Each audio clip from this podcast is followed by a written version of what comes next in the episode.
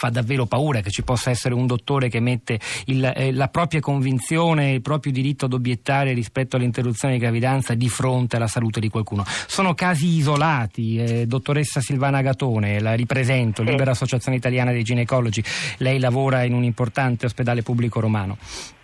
No. Eh, assolutamente, diciamo che c'è un grosso abuso del concetto di obiezione di coscienza. Allora, eh, cercherò di spiegarmi. L'obiezione di coscienza riguarda quegli atti che nel, par, temporalmente eh, sono specificatamente atti a determinare l'interruzione di gravidanza. Ora eh, se ne fa un abuso enorme, si è fatto, eh, non so, le persone del laboratorio analisi non volevano fare le analisi per le donne che volevano fare l'interruzione di gravidanza, il cardiologo non voleva fare l'elettrocardiogramma per la donna che faceva l'interruzione di gravidanza. Allora, l'elettrocardiogramma si fa tutte, alle persone a cui viene richiesto, non è un atto specifico che determina l'interruzione di gravidanza, le analisi si fanno a tutte le persone non è un qualcosa di specifico che determina l'interruzione di gravidanza. E andiamo oltre. Purtroppo negli ospedali il personale eh, si basa su questo concetto e si rifiuta eh, di, ehm, eh, di, fare eh, qual- molte, ehm, molte, cose. Mm, mi spiego. in un ospedale eh, a Penne eh, tanti anni fa eh, una eh, ferrista si era mh, rifiutata di preparare un tavolino operatorio eh, dove poi sarebbero stati messi poi eh, delle attrezzature che avrebbero poi indotto un aborto, però le stesse attrezzature erano quelle usate per eh, mh, anche lavorare per un parto oltre il termine e fare iniziare un travaglio. Quindi anche lì fu fatta, la ferrista fece un'obiezione, venne denunciata e a quel punto eh, venne accolta la denuncia e fu condannata, ovviamente per quel medico che lavorava in quell'ospedale la vita fu infernale. E ci troviamo medici che eh, si trovano di fronte a eh, infermieri che si rifiutano poi di lavare i ferri dopo gli interventi, oppure portantini che non vogliono portare la paziente per fortuna questo non avviene assolutamente in tutti gli ambienti ospedalieri, ma ci ma sono... è davvero diffuso perché, devo dire, sì. chi non ha avuto a che fare con, con, con, esperienze di questo genere, con comportamenti di questo genere, stenta a credere che gli ospedali sono il luogo in cui deve prevalere al massimo grado la fiducia, la fiducia nei camici bianchi dei medici e degli infermieri, che possa accadere perché dietro comportamenti di questo genere c'è soltanto spietatezza assoluta, negazione totale del giuramento di Ippocrate. Io non voglio esagerare, io sono un conduttore che deve essere imparziale, però inaccettabile quello che lei ci sta raccontando. Poi voglio sentire anche Noia su questo, ovviamente. Certo, certo.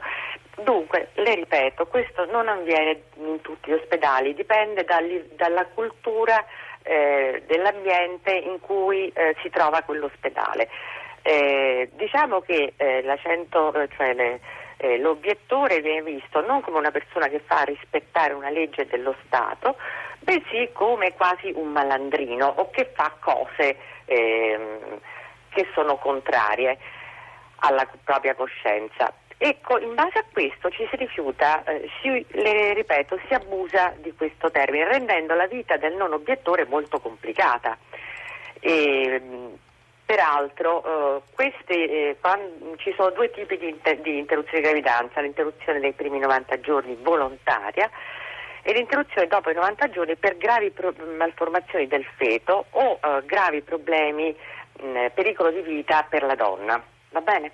Allora, mm, mm, diciamo che per quello che riguarda eh, l'interruzione volontaria di gravidanza, anche se in un ospedale ci sono medici tutti obiettori, diciamo l'ospedale eh, mh, prende dei medici a gettone per fare questi interventi. La cosa più drammatica, a mio parere, ed è la cosa.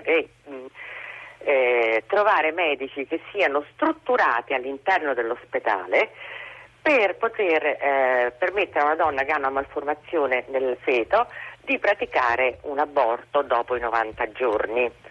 Allora, eh, perché? Perché in questo caso bisogna stimolare un travaglio nella donna quindi bisogna che vi sia un medico all'interno dello stesso ospedale, ok?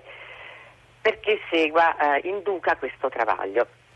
E qui eh, diciamo che intanto solo il 60% degli ospedali in Italia eh, mh, erogano il servizio di interruzione di gravidanza, ma all'interno di questi non sappiamo quanti eh, erogano il servizio anche dopo i 90 giorni e sono pochissimi.